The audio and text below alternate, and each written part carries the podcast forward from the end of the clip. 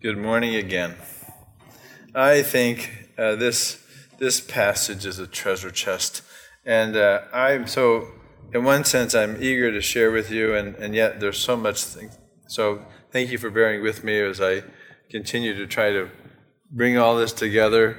I just want you to hear one thing: is that God wants to have you think like Him, and this is the main point of this passage as we come to understanding how this resurrection changed Paul and it changes us. We want to go back to one thing I, I always think about when I come to Christianity.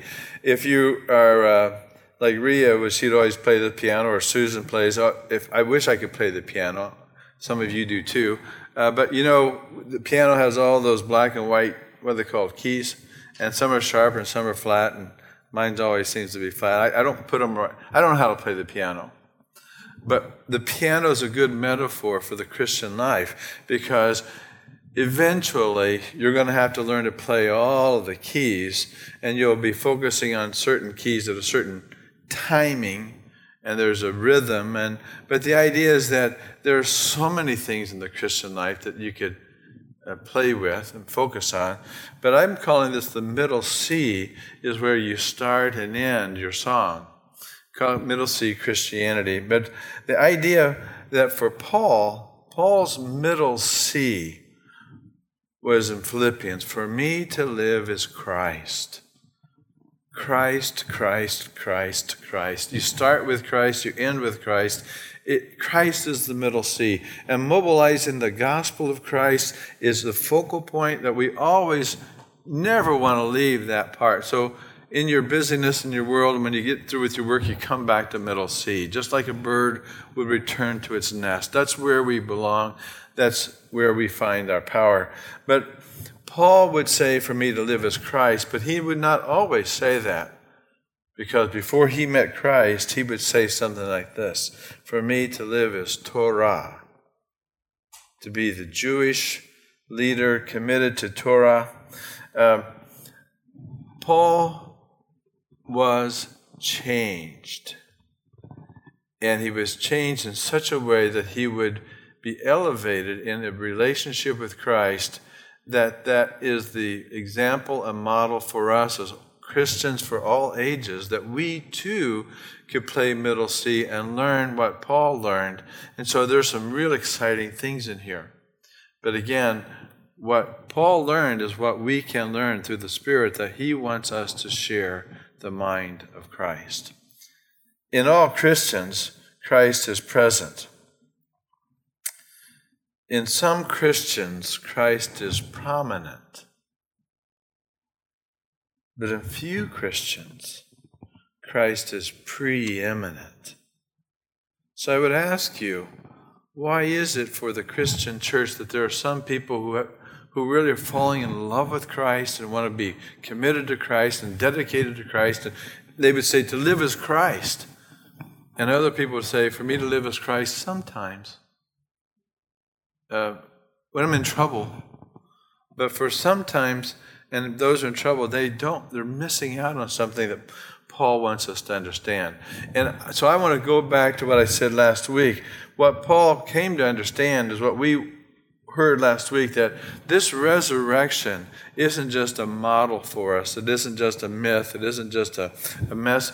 It's a mission that God's Spirit is out to change the way we think about who He is and who His Father is. We have a redemptive mission. And that's what Malachi said For you who revere my name, the Son of Righteousness, this one we call the Lamb of God, he, as he would touch the leper, as he would touch the blind man, he will touch you and bring you healing in his wings. F. F. Bruce called that uh, named the Apostle Paul, he says, Now because of Christ, he was the apostle of the heart set free. So, Christian, is your heart set free? Would you say your heart's really set free, not just from sin and doubt and fears? Is your heart set free to really love the Lord? That's what I bring to you today. Is to think about this mindset. It's not just having a different Christian thinking, it's having a particular thinking that says, I want to live for Christ. I want to love Christ. I want to spend time with Christ. I don't know what it means for Christ to speak or lead me or guide me, but I want to learn that. So we have in Paul the example of how God works to change a man who didn't know Christ. You see, Paul did not have the mind of Christ. And because he didn't know Jesus, he did not have redemption in mind. Paul didn't think about the restoration that Christ could do. Paul didn't understand the rejoicing mind that he talks about in Philippians. But he had a replacement theory.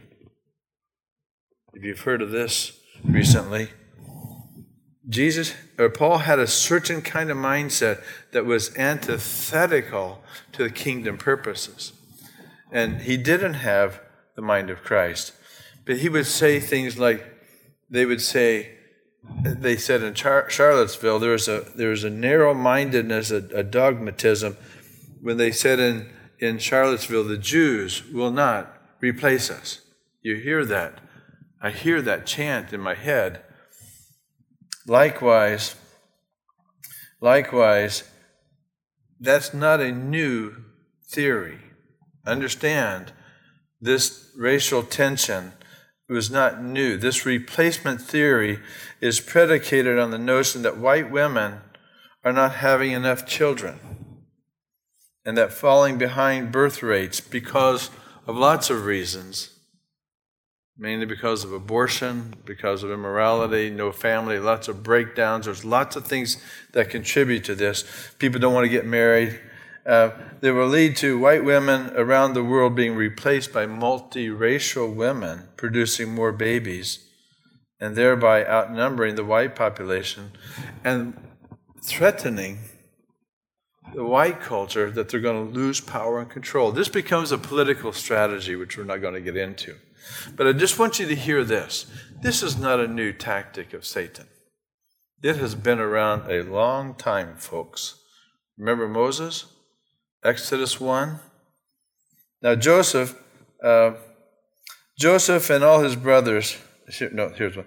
The midwives answered Pharaoh, The Hebrew women are not like the Egyptian women. They are so vigorous and they give birth before the midwives arrive.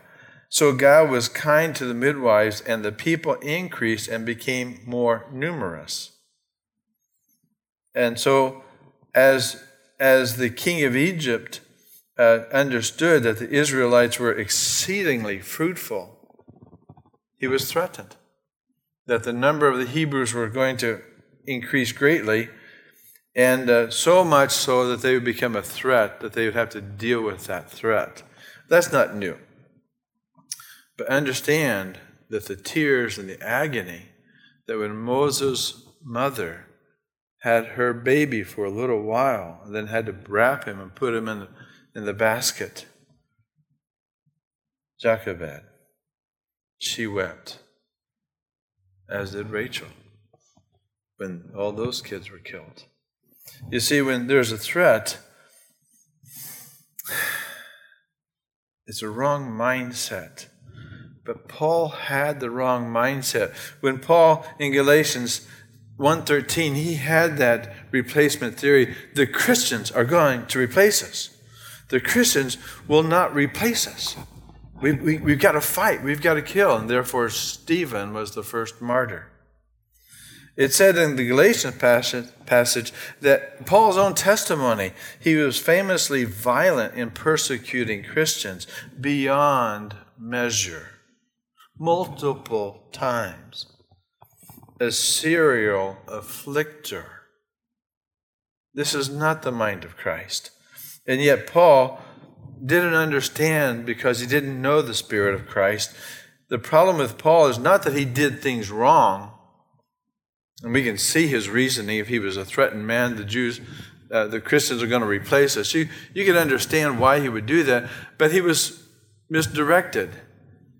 The problem was an inside one. The problem was a mental one. The problem was a spiritual one because he couldn't hear, he couldn't see, he couldn't understand even when Christ stood before him. And when Christ saw Paul, he met him in a way that radically changed Paul.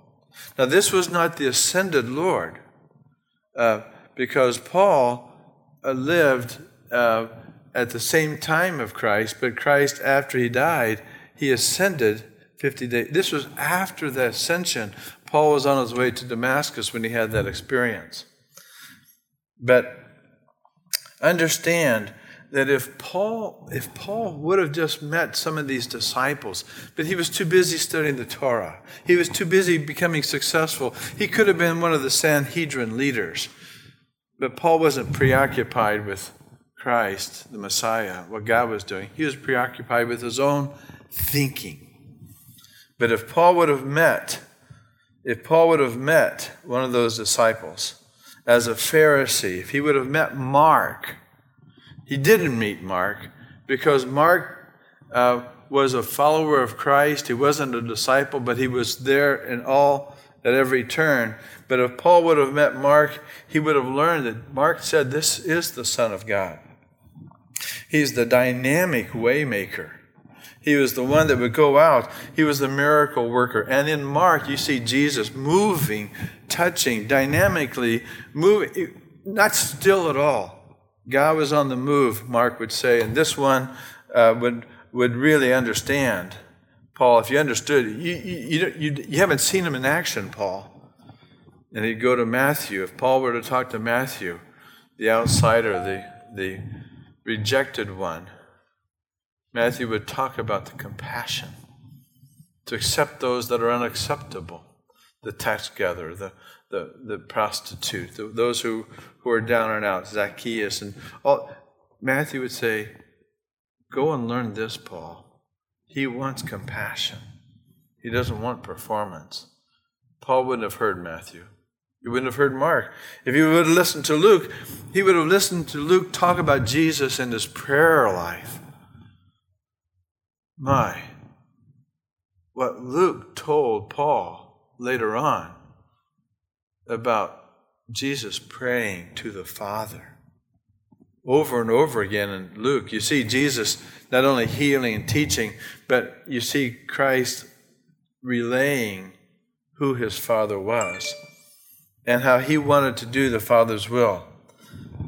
But if, but if Paul would have gone to John, he would have heard John say, Oh, Paul, this one is the Word who has become flesh. And this one, not like you, Paul, this one has been dwelling among us. You've been in that Torah tower, and you haven't been involved, you haven't seen any of these things. But we have seen his glory. We have seen his grace. And he's the one, he's the one and only from God. You, you ought to hear him. He's full of grace full of truth. And Paul wouldn't have heard this. Now, Paul never met any, any of those four. And when Paul was 30 years old after, even 30 years after meeting Christ, the Gospel of Mark would have just been written as Paul would either be going into prison so he didn't have a copy of those things. So Paul couldn't have learned any of those things that Matthew, Mark, Luke, and John knew, except he came to know those things. Why? Because he didn't need the scripture. He met the Lord Jesus himself. And the Lord, what the Lord taught Matthew, Mark, Luke, and John, the Lord taught Paul. The Lord will teach you. The Lord will teach me. And what John would say, no one has ever seen God but the one and only Son, who is himself God and is in closest relationship with the Father, he has exegeted, he has unraveled the mystery, he has explained to us who this Father is. And in Christ, Paul saw the heart of the Father. And never before would he understand the compassion of Christ. When, when John said, I have made you known to them. He prayed this to his Father. I have made you, Father, known to my disciples. And he's praying that for us. I'm praying that you would come to know the Father, Chesterland Baptist Christian.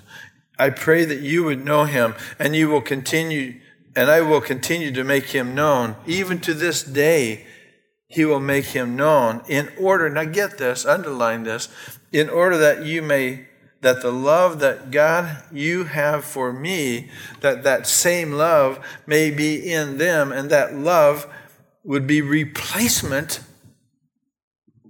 for a whole different lifestyle and mindset, and that I would dwell in them. Wow. What a promise. Christ changed Paul's view of God because it was the presence of the Messiah like Isaiah and like John the Baptist, when they saw the Lord in his full glory, John says, I'm not worthy. Isaiah says, Whoa, I'm undone.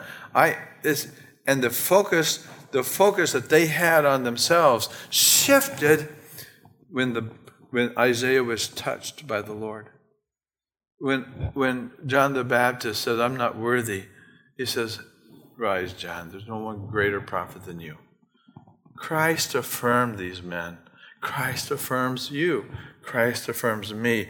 And in His holiness and His grace, you stand trembling in your sin, but no longer condemned, no longer shamed, for your heart is set free because of this one named Jesus. And He is the superior one. Paul would come to learn and write about the sufficiency of Christ. For me to live is middle C Christ. And therefore, Paul was changed in the way he worshiped, the way he thought, because he knew that Christ meets us right where we are. In the midst of our, our junk, in the midst of us being messed up, in our misunderstanding, Christ moves right in and says to Paul at the first introduction, Quit kicking me. He didn't say, Well, I'm the Messiah, Paul. I want to change your mind. He said, Quit kicking me. Why are you kicking me? It's hard. Paul, quit resisting me. And that's what Paul needed to hear. Christ doesn't mess around. And he gets right to the issue of changed. And because Christ spoke to Paul, Paul's mind shifted. And what Paul you find in Philippians 3 is there are three things that take place and it changed. The resurrection, the resurrected Christ met Paul and Paul immediately changed and became humble. He became honest and became hopeful.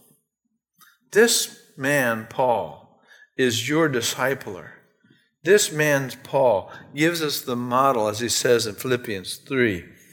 He says, he says in Philippians 3, uh, I do not regard, he said, not that I have obtained it already. I have become perfect. If there isn't anybody more perfect than Paul, perfect in dedication, perfect in zeal, perfect in the Torah, perfect in keeping the law, faultless, he's Jew of Jews. There's nobody better than Paul. And Paul says, I don't have it together. Christian, do you have it together? Follow Paul's example. He's a mess. He's really wrong. And then imagine, imagine everything he gave his life to. Before Christ, Paul's thinking was this way. Uh, uh, after, before Christ, he says, You know, I'm right and they're wrong. I'm confident in my convictions. I'm doing it right. I'm doing the Lord's will. I have to lead the fight. His mindset was simply replacement theory. I've got to fight this thing because we're, we're not going to lose this battle. Afterwards, on his knees, in his heart, he said, Man, have I ever messed up? I was blind. I, uh, I was just wrong. I'm sorry. Can you imagine the regret that Paul had fighting Christ and persecuting Christians and the brokenness that he had? Paul shifted his thinking. He was no longer going to be kicking, and being stubborn. Paul was radically changed. The awareness of who he was and what he was doing caused Paul to condemn himself. But in Christ, that condemnation would be removed. I am wretched and deserving of wrath. Who would set me free except this glorious Lord standing in front of me?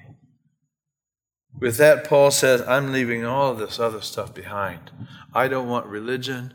I don't want to try to prove I'm anything or tried to attain anything. But Paul would say, I don't have this knowledge of Christ. I want to know him. I want to know him and I want to know that power of resurrection that he can come into my life and change my whole focus from being Paul centered to being Christ centered. And that's what happened. Paul made Christ preeminent. And then he says, Brethren, I do not regard myself as laying a hold of it, but one thing I do is I forget what lies behind. All the attainment of his religious experience he threw it away. It was garbage. He no longer valued that which was not important. But Christ redirected him to that which really mattered. One thing, one thing, one thing. I press on. I want to know Him, His power. I want to know that pain of fellowship, what that's about to move in a world that's broken and in pain. I want to know what Christ did as He walked into that world and touched people. Not just to touch them, but to be present, a very present help in trouble. And he says, and this is the interesting thing that Christ has laid hold of me. Paul knew that he was God's man. He hadn't laid hold of Christ, but God's grace had laid hold of him. He starts right where I am, messed up. That's what he does. And as he says, he began a good work in me, had this mind in you in Philippians 2, which was in Christ Jesus, that he's going to bring grace to the mess. And that mess is going to change, be transformed. And he was pleased to reveal his son in me and for me to live as Christ. What a difference Christ makes. And then when Christ would say to Paul, Paul, I love you, even though you're rebelling and kicking against me. When you are an enemy, I would call you my friend. That wasn't Paul's mindset. But that's the way God does. He patiently works through our misunderstanding, and He continues to pursue us as the waymaker. Never, never stop working. Sufficient grace to give, forgive, and restore. Christ showed Paul how he missed the mark he had the wrong focus. He was living for himself. And he changed that to the right focus. To change that to say that it's the internal work that the Spirit of God does. And that to live for Christ, Paul shifted everything. This is what Larry said. This was what was announced in the funeral. That, and it's really true of Larry Crabb. We were designed to love. We were not designed to hate.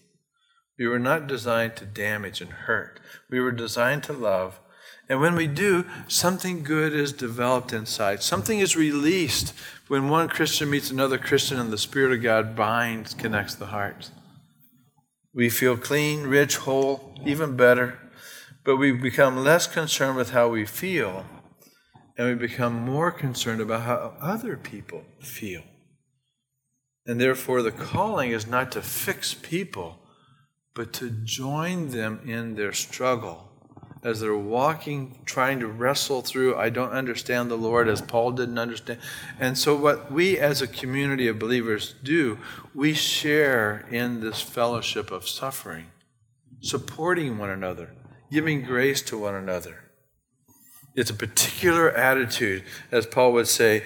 Uh, he says, Brethren, join with me in following my example and observe those who walk according to this pattern, this attitude which you have.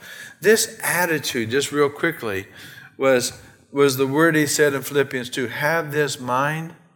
It's a difficult word to translate, but the idea of this mind, toto, this particular specific one kind of thinking is what God is after.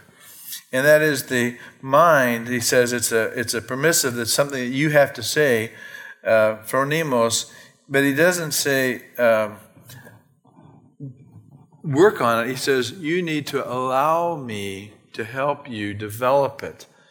And the word, it says, all of you, all Christians, are to have our mind so directed within us that our mind would have this value to cherish. To understand the mind of Christ, to value, you end up what, what um, Tozer would say that once you see the glory, you become addicted to the glory. You want to see more of it. And therefore, as we mature to understand that the Spirit of God is going to work in our minds and our hearts as He did Paul's. The church, though, the church as a church organization may have a problem because, as Harry, uh, Henry Blamires, Harry said, this bland assumption, get this, this bland assumption that the church will continue to be fruitful as long as he goes on praying and cultivating the souls, irrespective of whether we trouble to think and talk Christianity, and therefore theologically about anything. We do anything we do or say may turn out to be have dire results. In other words, if you substitute church, if you substitute church for Christ, you're going to have a different kind of experience. And so I leave you with this. If you're going to be a Christ centered Christian, let the Holy Spirit work in your heart to let Christ be the focal point. If you're not a Christ centered Christian, are you a middle C church centered Christian? Cause centered Christian? Culture centered Christian? Are you even a Christian? But if you understand Christ, Christ is the one that works on the inside to help you understand the Father who He came to explain. And that mindset is your inheritance, believer. So let Christ do the work. As we'll get into the practicals next week, as you'll see how that is actually lived out in chapter 4. So read chapter 4. Let's close. Father, take these words, may your Spirit of God reveal Christ to us as you did to Paul. And come and help us, Father, have that same mind. We pray in Jesus' name. Amen.